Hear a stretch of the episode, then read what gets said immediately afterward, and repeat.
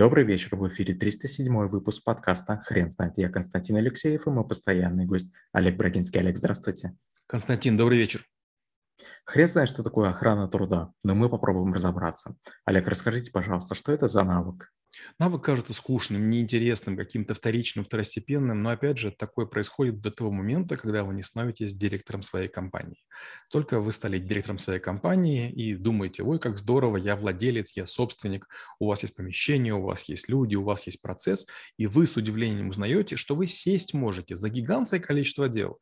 Вам нужно иметь антитеррористический паспорт вашего объекта, вам необходимо а, а, сертифицировать рабочие места, вам необходимо следить за пожарной безопасностью. Вас закон обязывает следить за охраной труда. Есть специальный приказ, и которым вы должны как пройти обучение и так далее. То есть получается, что государство защищает своих граждан. Представьте, что, например, а, есть опасность, и у вас вокруг лестницы перил нет, или вокруг ваших батарей нет каких-то щитов заградительных, откуда-то дует, кондиционеры не моются, не чистятся, вода может в трубе грязная. Казалось бы, какое отношение к этому имеете вы? А очень прямое. От вас зависит, как вы обустроили рабочие места. Государство не согласно э, из-за вас терять своих граждан, которые являются производителями ВВП.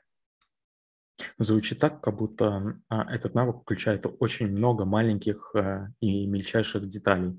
Скажите, пожалуйста, с чего тогда начинать а, в этом навыке? Ну, в первую очередь, когда вы вот э, узнаете о том, что есть охрана труда, вам нужно законы прочесть, да, и вы вдруг поймете, что государство серьезно относится к благополучию своих граждан. Охрана труда имеет много лиц. Например, первое, вы должны там определенным образом обустроить помещение. И когда приходят специальные люди, ваши сертифицировать рабочие места, освещение, свежесть воздуха, а, метраж и так далее очень серьезно описывают. Скажем, у нас в кругу есть клиника, и нельзя делать кабинеты стоматологические меньше, чем 14 квадратных метров. Если вы сделаете, вы нарушаете закон. Если у вас, там, скажем, в вашей водопроводной трубе есть какие-то э, частички металла, наказывать будут не горводоканал, а именно вас, потому что вас же никто не заставлял эту воду пить. Ставьте фильтры проточные, осмос или какие-то другие. Если у вас, например, там не хватает обогрева, если, например, у вас есть вредное излучение, вам необходимо заниматься экранированием, заземлением и другие вещи выполнять. То есть получается, что многие даже не догадываются, догадываются предприниматели, с чем предстоит столкнуться, когда вот к ним придут люди и скажут, охрана труда, среди прочего, на каждой стеклянной двери должен быть э, желтый круг, у вас должно быть написано, где место для курения, у вас должны быть таблички выход и вход, у вас должны двери открываться только наружу, должны быть пути эвакуации, ну и многое другое. Э, Олег, я задам вам вопрос, который вам точно не понравится. А, а почему бы предпринимателю не нанять отдельного специалиста, который будет за этим всем следить? А, я скажу даже больше. Во-первых, его по закону требуется нанять, и таких людей будет очень много. Например, у нас в клинике у нас есть договор с санэпидемстанцией, и они приезжают и делают так называемые смывы. То есть они берут специальные ватки, где-то протирают, потом это все в колбочке и говорят, у вас тут одно, у вас второе, у вас третье. И получается, мы тратим до 25 литров всяких жидкостей дезинфицирующих в квартал, и даже этого не хватает, чтобы поддерживать относительную чистоту.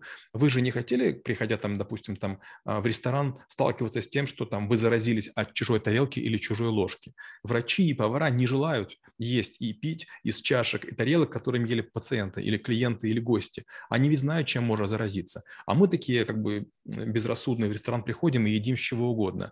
На столе в ресторане жутчайшая грязь, на пульте телевизионном в гостинице жутчайшая грязь. И мы об этом как бы не сильно задумываемся. Но есть люди, для которых это ответственность. Например, была ситуация, при которой в офисе офисе, за который я отвечал, обнаружили туберкулез во время смыва. То есть кто-то взялся за ручку. Может, это был охранник, может, это был курьер, может, еще кто-нибудь. Мы драили двери, наверное, три месяца, пока не убедились, что все нормально. Мы отправили всех на флюорографию. То есть, к сожалению, вот много маленьких частиц, вирусы, бактерии, споры э, и другие всякие гадости могут к чему угодно привести. Вы работаете в каком-то, скажем, офисе, а внизу у кого-то под вами, допустим, разлился какой-нибудь там спирт или какая-то краска, и вы не замечаете, у вас настроение портится, у вас глаза красные, у вас сонливость, у вас, не знаю, сопли начинают течь. То есть есть масса вещей, которые на вас влияют. У нас в клинике есть рентген, по-моему, вы были, да, и мы специальным образом зашивали вокруг стены и делали целый колпак. Но я знаю много знакомых, а, тоже у которых есть клиники, они используют рентгены в виде маленьких фотоаппаратов, фотоаппаратов полироидов. Они запрещены к использованию. Но все говорят, да ничего страшного, представьте, вы сидите где-нибудь или у вас там маленький ребенок, а вы даже не догадываетесь, что в 100 метрах от вас есть источник излучения, который щелк, щелк, щелк, щелк каждый день по три раза в вашу сторону. Олег, расскажите, пожалуйста, про ошибки, которые распространены в этом навыке, ну, кроме того, что его не нужно игнорировать. Ну, во-первых, э, мы даже недооцениваем опасность окружающей среды. Например, мало кто знает, что на крышах наших домов или домов, которые мы видим визуально, находятся всякие антенны. Конечно же, вышки 5G не так опасны, как про них говорят, но все равно излучение есть излучение. Опять же, микроволновки поломанные, холодильники поломанные и многое другое. Мы слабо себе понимаем, насколько влияют на нас провода, которые находятся в наших а, помещениях, особенно в спальнях. Мы плохо понимаем, что такое беспроводные зарядки. Ну и многое-многое другое. Например, а, при охране труда, вот в период, э, когда у нас был COVID-19, государственные учреждения были вынуждены работать, но даже летом им запрещали включать кондиционер, потому что кондиционер потоки воздуха усиливает разнесение вирусов. Казалось бы, мелочь, но, опять же, об этом должен кто-то подумать. Дальше. Сколько раз делать уборку? В туалете. Сколько раз делать уборку еще где-то? Вот, э, опять же, например, э, знаете ли вы, что если вы пытаетесь иностранных рабочих брать себе на работу, то вы должны проверять их на сифилис. Я не шучу. Если мы делаем операции какие-то серьезные а, пациентам в клинике, мы прям заставляем их проходить массу исследований. Не дай бог у него спид, и он там, не знаю, там капнет капелькой на врача или на ассистента. Это же все, это же мы испортили жизнь человеку. Олег, расскажите, пожалуйста, а как вы преподаете навык? Я говорю о том, что безопасность или охрана труда – это такая тема очень, очень удивительная. Недавно, например, человек один а, потянул спину, потому что он там как-то дома а, сидел и был как раз в зуме, но потянул спину, упал и повредился. И вот было доказано, что он повредился в рабочее время. И как бы все, не бытовой травматизм, а рабочий, это означает, что там вы должны мириться с тем, что у вас болеет, вы должны это все компенсировать. Я когда работал в здании Альфа Капитала, Альфа-банка на Сахарова 12, у нас один из ассистентов подскользнулся на плохо сделанных ступеньках и сломал себе ребра. И моментально, буквально там за два дня, э, ступени, которые были поломаны лет 15 на моем веку, вдруг стали идеальными, и девушку уговаривали не подавать в суд. То есть вы не можете себе представить, если кто-нибудь подскользнется, порежется или еще что-нибудь сделает, мало того, что вы понесете убытки, потому что там вам расколошили, расколматили офис, так вы еще будете отвечать за повреждение там, э, другого человека. Олег, расскажите, пожалуйста, примеры своей практики, когда вы использовали этот навык. Фух, к сожалению, а, городиться нечем. Рано или поздно приходят какие-то комиссии. И вот, допустим, однажды я узнал, что я снимал квартиры для своих программистов, и в трехкомнатных квартирах у меня работало человек по 10-15.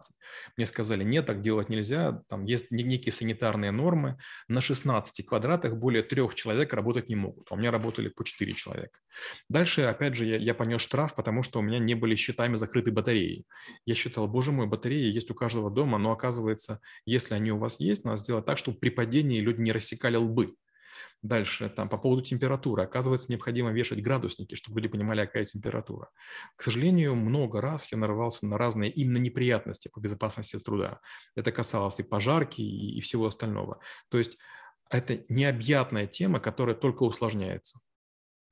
Олег, расскажите, пожалуйста, а есть ли какой-то чек-лист для работника, по которому он мог бы сверяться, приходя, например, на новое рабочее место и понимать, насколько ответственен работодатель.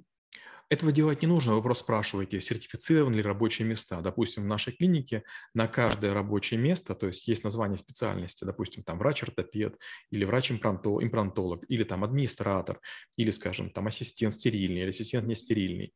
А рабочее место сертифицируется. Специальная компания приезжает, делает очень много измерений, после чего выдает некий паспорт рабочего места, и на этом месте человек данной профессии, который указан, может работать. Если вы не проходите, вам говорят, повысьте яркость или понизьте яркость света. Э, там, допустим, в этом помещении уберите э, столы или, допустим, там поставьте вентиляцию приточную, вытяжную. Олег, спасибо. Теперь на вопрос, что такое охрана труда, будет трудно ответить. Хрен знает.